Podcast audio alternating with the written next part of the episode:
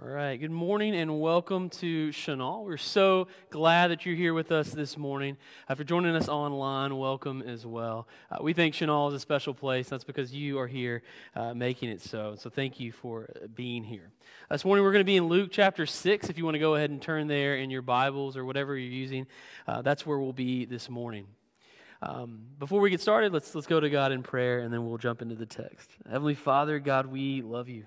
God, we thank you for the opportunity to come together, Lord, to sing praises, to share communion, God, as we open up your word and God, we, we study these stories of miracles from Jesus.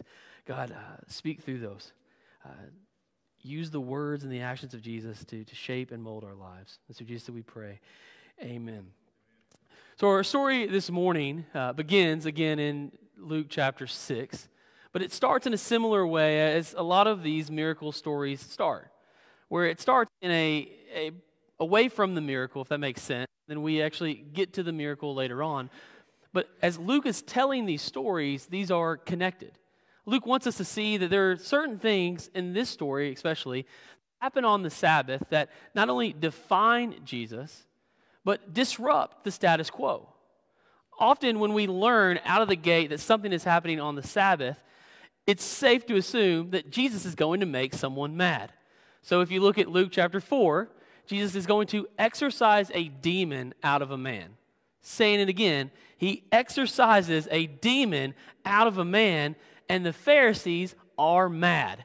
Instead of being like, hey, pal, did you see that demon leave that man? They're like, no, no, no. That was on the Sabbath. You can't do that. And so Luke often identifies these disrupting stories happening on the Sabbath. It's again, it's Jesus kind of breaking the status quo, challenging the, mod, the, the religious leadership at the time. And so our story this morning begins in verse 1. One Sabbath, again, Jesus, Luke is saying, pay attention, we're going to make people mad. But one Sabbath, Jesus was going through the grain fields, and his disciples began to pick some heads of grain, rub them in their hands, and eat the kernels. Now, at the end of your aisles, there should be some grain if you'd like to participate in this fun activity that we're going to do together. Um, I'm already aware that I will be the one vacuuming the mess that we're about to make. So please don't, you're fine. You can do this if you'd like. Because I want you to see what's actually happening in the story. Often we, we kind of we try to visualize it, but we don't really go through the actual motions. So Jesus and his disciples are walking through the grain fields. Now, in Israel, what they would do is from one place to another, especially places where paved roads had not been established yet, they would walk the beaten path, if you're familiar with that phrase, where like they had walked through this particular area of the grain field so many times that grass did not grow there. That is where they are walking from point A to point B. They're walking through this, this beaten path. There would likely have been grain on both sides of them. And so as they're walking, likely kind of single file, following Jesus, some of the disciples began to pluck some of the grain out of the ground. Now, what they would do is they would take the, the head of the grain and kind of rub it like this. This is great audio quality here. You catching all this, Gary? Um, but they would rub it together until some of the kernels fell out of the grain of the head, the head of the grain. And then they would eat this. I kind of equate this to how like I consume sunflower seeds. I almost do it like not even thinking about it. All of a sudden, the, the, entire bag of sunflower seeds is gone because I've just been eating them, just not even thinking about it. That is what the disciples are doing. As they're walking from point A to point B, they're just plucking this grain out of the ground, again, doing this with their fingers, and then eating the kernels kind of as a, a, a little snack on the way to their next location. This doesn't really I mean, I hate to say it like this, but it does, this is nothing, right? We're just kind of eating these. I don't know if you're supposed to eat these kernels. Just heads up. Sorry, some of you are trying them. Um, found this off of Amazon. Just a heads up.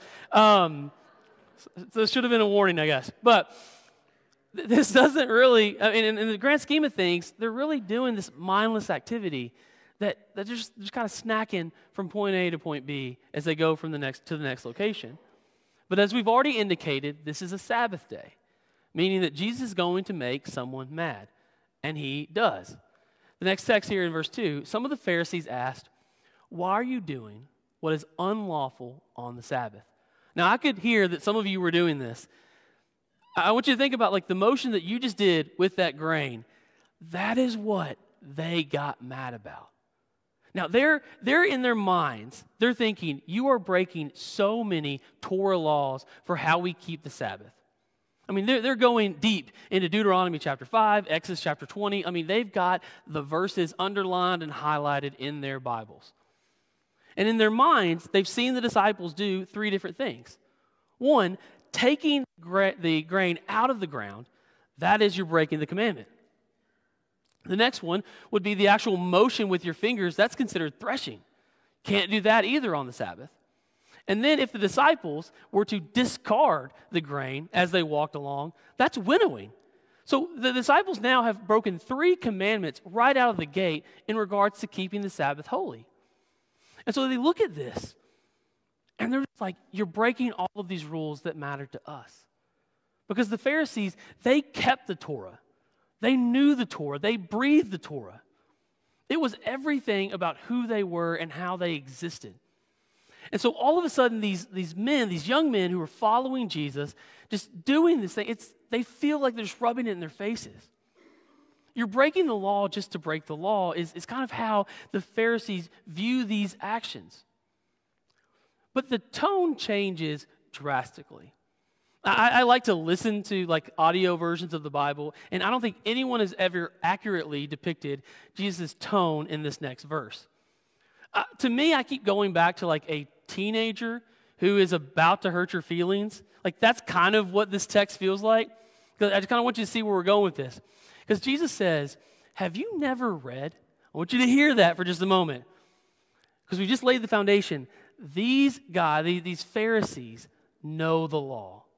They exist for the law. And so when Jesus starts off, Have you never read? We're already insulting the Pharisees. Like before we even get to what he says next, we are already insulting these men. Because of course they've read this. Of course they know this. I told Jack Yates before church, I said, all week I kind of tried to think, what is an example that I could use that would fit here to describe what Jesus is doing? And it would be like if the Yateses invited me over for dinner. We're having a nice meal. We're sitting there, we're talking, and I look at John and I look at Jack, and I'm like, have you guys ever heard of the Kansas City Chiefs? You guys, you're not going to believe this. They've got this quarterback, Patrick Mahomes, pretty talented guy. That, that's exactly what's going on there. Because, of course, the Pharisees know the law. Like, of course, they know the story about David. But the way that Jesus is presenting is like, you may know it, but you're missing the point. So he says, Have you never read what David did when he and his companions were hungry? He entered the house of God, and taking the consecrated bread, he ate what is lawful only for priests to eat. And he also gave some to his com- companions. She's saying David ate because David was hungry. Now, one of the things that Jesus is doing here that we, we miss because we're kind of we're playing with the grain and we're having a good time. But one of the things that we can easily miss here in this story is Jesus is, is reshaping the structure of who's in charge. Because by referencing David, they would have gone to that royal mindset of this is God, like the Son of God. Like David here is, is David. They knew these David stories. But again, Jesus is, is reshaping how these individuals view who is in charge. And so, in, in what Jesus is really doing here is fascinating. He's saying, you, you thought David was in charge, the, the holy man David. Look what David did, and he got away with it.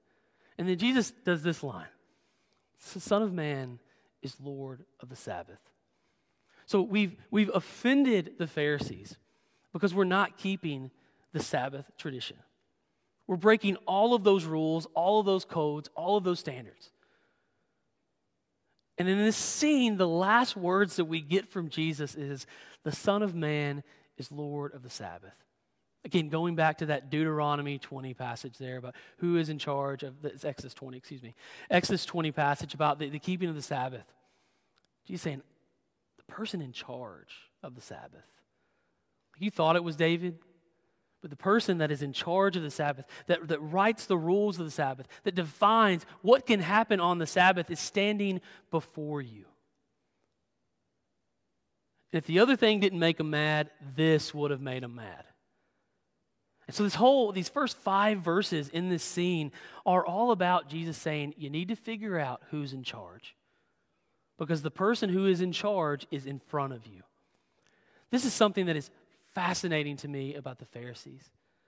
Because they are often the closest individuals to Jesus outside of the disciples. But just like the disciples, they miss the mark over and over and over again. They are so bothered that the disciples take this grain, rub it in their fingers, eat those kernels, and just keep on walking. And they fail to see that the Son of God, the Messiah, the Son of Man, who is Lord of the Sabbath, is right there in front of them. They completely miss it. So, what Luke does is he connects this Sabbath story to another Sabbath story. Again, as, as, I've said already, that anytime that Luke begins a story with we are on the Sabbath day, we know that Jesus is going to disrupt something. And he's likely along the way going to make the Pharisees very upset. So Luke moves forward. On another Sabbath, he went into the synagogue and was teaching. And a man was there whose hand was shriveled. There's a few things that we have to kind of lay out here before we move on. First, we've likely read this story before. Like you've probably seen this story before, you, you've read it before, you maybe even as a kid you looked at the story. One of the things that I have overlooked for my entire life when I've read the story from Luke chapter 6 is no one else knows that this man has a shriveled hand. He is not, for all intents and purposes, the focal point of the story yet. But Luke introduces him early, I think, for a specific reason. One, Luke wants us to know that there is somebody there with an ailment. There's somebody in the room that has, has come to hear Jesus that, that you're going to hear about later on.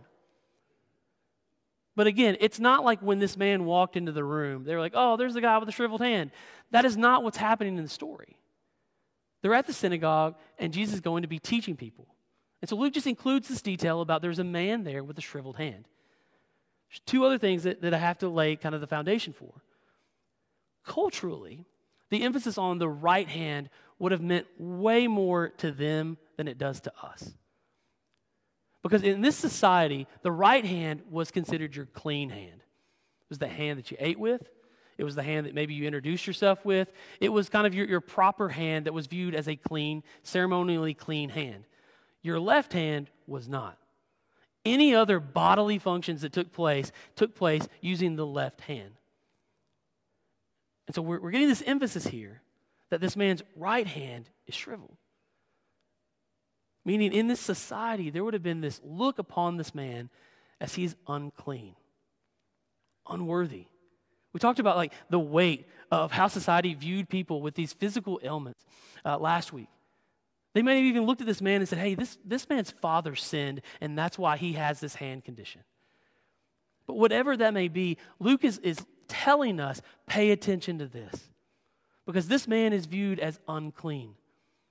Because his right hand doesn't work.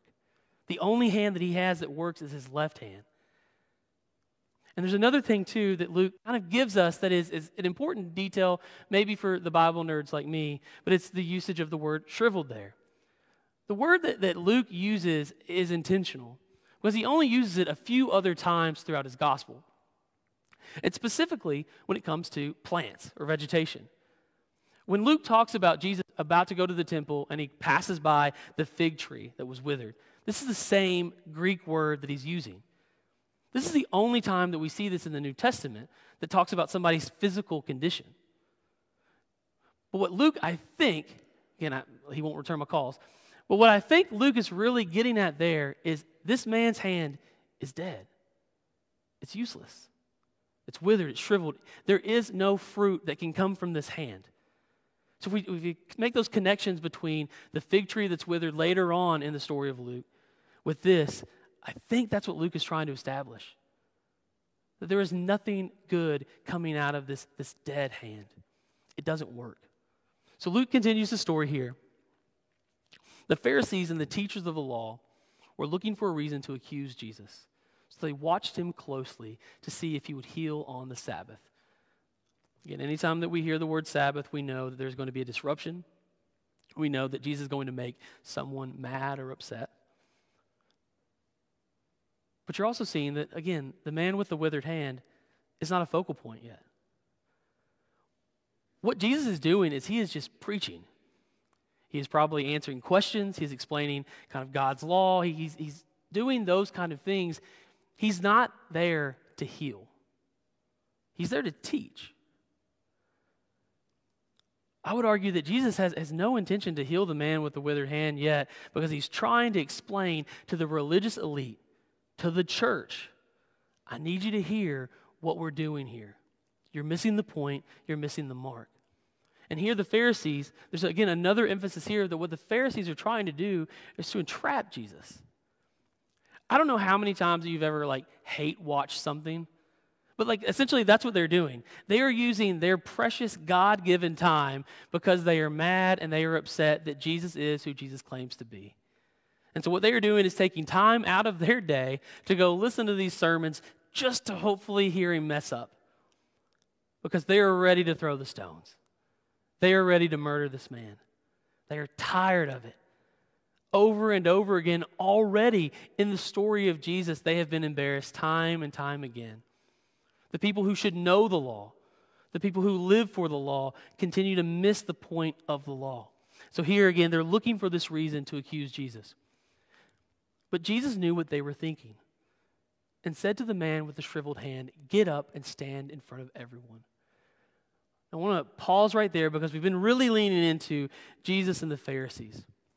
But just for a moment, I want you to think that you might be this man.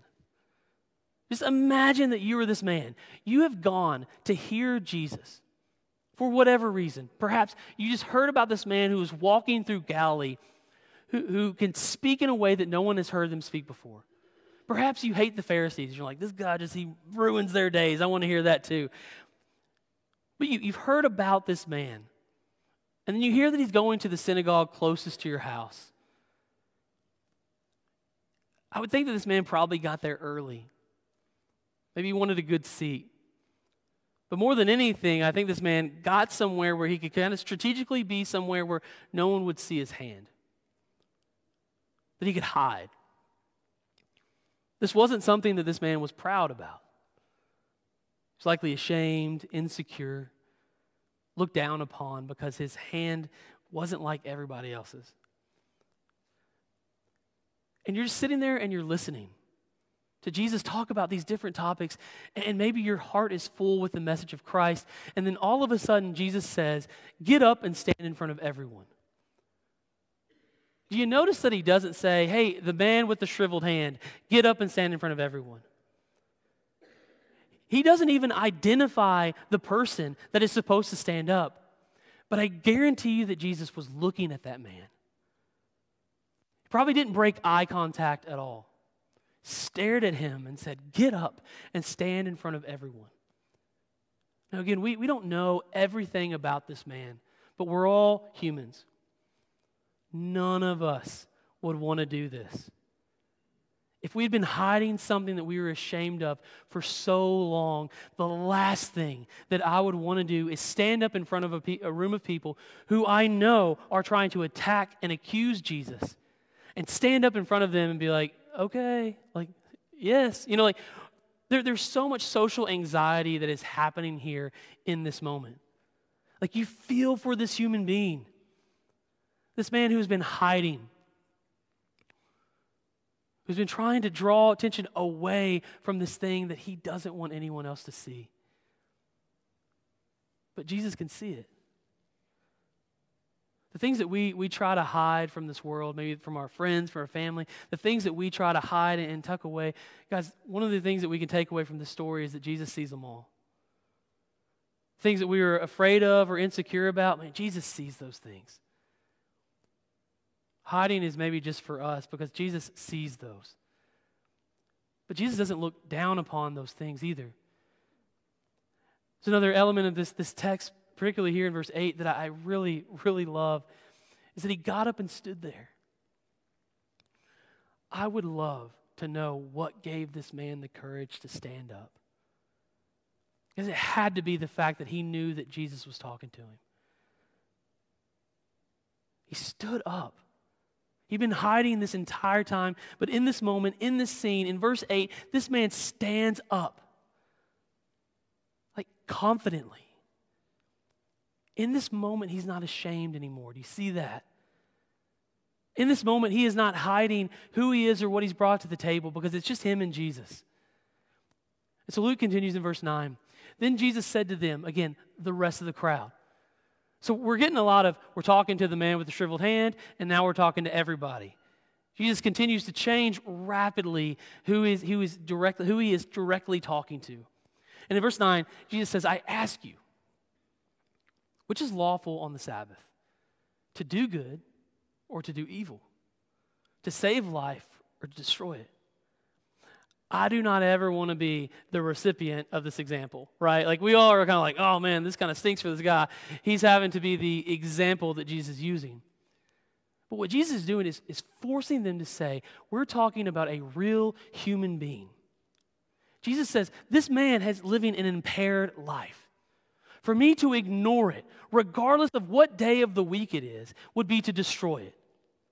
There is no neutrality that Jesus is offering these people. This is one of those questions where Jesus does not expect an answer, and if they gave him an answer, it would be wrong. He's putting it in their court to say, Do you see this man? This man has been hurting for years. He's been ashamed for years. He's been carrying his insecurities around, hiding from all of you because you look at him as somebody that is unclean and unworthy. Says, which is lawful to do on the Sabbath? To ignore this man with the withered hand just because and say, you know what, man, I'm sorry, I can't do it today. It's a Sabbath. To do good or to do evil, to save life or to destroy it. Look what happens in this next line. He looked around at all of them. In, in the, the preaching stuff that I've been working on, one of the things that the, the, the individual that I'm working with, his name's Wade, he watches this, so hi, Wade. But he talks about like making eye contact through the room. I think he probably got this from right here. I think this was probably the longest five minutes of all of their lives where Jesus was like, Do you want to answer? Do you want to answer? Do you want to look at this man and say, We're not going to heal your hand? He looked around and said to the man, Stretch out your hand. He did so, and his hand was completely restored. Jesus took what was dead and gave it life. He took what was broken and healed it and he didn't care what day of the week it was. The story ends in, in probably the saddest way possible. Very similar to that of Luke chapter 4 uh, and Luke chapter 6 as well. It, it ends miserably to me. Because what happens is the Pharisees and the teachers of the law were furious and began to discuss with one another what they might do to Jesus. They sat through something miraculous. I assume they drove to Newk's. They sat around, they gathered their tables together. They sat around and they were like, We're so mad at Jesus and what he's done. I don't like Newk's. That was a joke about Newk's. But I'm seeing who's with me still. But they're furious. Think about that for just a moment. These individuals have sat in this synagogue. They are, are within arm's length of Jesus. They can touch him. They can dialogue with Jesus. And beyond that, they have literally witnessed a miracle. A man who had a withered hand that was, for all intensive purposes, dead in the society has been restored, been given new life. And what these people do is they are mad about it. They've gone out of their way to be upset and disappointed that Jesus is healing because it's the day of the week. One of the things that, that I, I see in this story is these Pharisees have blinders on. I'm a big horse racing guy. I love horse racing. The Kentucky Derby is, one of my favorite things uh, ever. It, just, it, make, it, brings me so much joy and pride. Kentucky, not a lot of things to brag about, right? But horses, we got them. But in horse racing, one of the things that uh, is kind of joked about is, is do horses really even know they're in a race, right? Um, who knows? I don't know. If I, if I was a horse, would I know that I was in the Kentucky Derby? Probably not. But one of the things that you see in horse racing is they often wear what they call blinders. meaning they, they can't see what's on the other side of them, which is why it's the joke of do they even know they're in a race? Because all they can see is what's in front of them. When I was trying to uh, kind of put a bow on this sermon, I kept coming back to this imagery of blinders on a horse. Because I think that's how the Pharisees are existing. The only thing that they are kind of consumed with, obsessed with, is making sure that they've checked all their Torah boxes. Making sure that, that all the rituals are going the way that they need to go, all the traditions, they're checking all of those things off. And they've got these blinders on, and like, as long as we do this, as long as we just keep walking straight, we keep running this race like we're good. But Jesus challenges that. He says sometimes you got to take the blinders off and see that there are other things happening around you, other things that need attention. Friends, as a, a church, it's just a global church conversation, if all the church does is keep all the rules and we don't help anyone along the way, then we're just wasting our time. What we are called to do is to see the people the way that Jesus sees them. Jesus sees an unclean man and says, How can I make this man restored? How can I heal what is broken? How can I fix what the world has, has discarded? What can I do to change someone's life? Friends, I believe that as long as we take the blinders off, we will see opportunities to, to help, opportunities to serve, and opportunities to love, especially people who are overlooked by society. And that is what we are called to do. But if we are going to be like the Pharisees and all we're doing is checking all the boxes, I think we're missing the point. Because the miracle in the story is clearly the man with the withered hand. But the message, the message is for the church. And that, that's kind of the, the beautiful, I think, the beautiful and the hard reality of this particular story. Is it's so easy to focus on the man with the withered hand and ignore the fact that Jesus is talking to the church and how we exist and how we love others. Let's stand and sing together.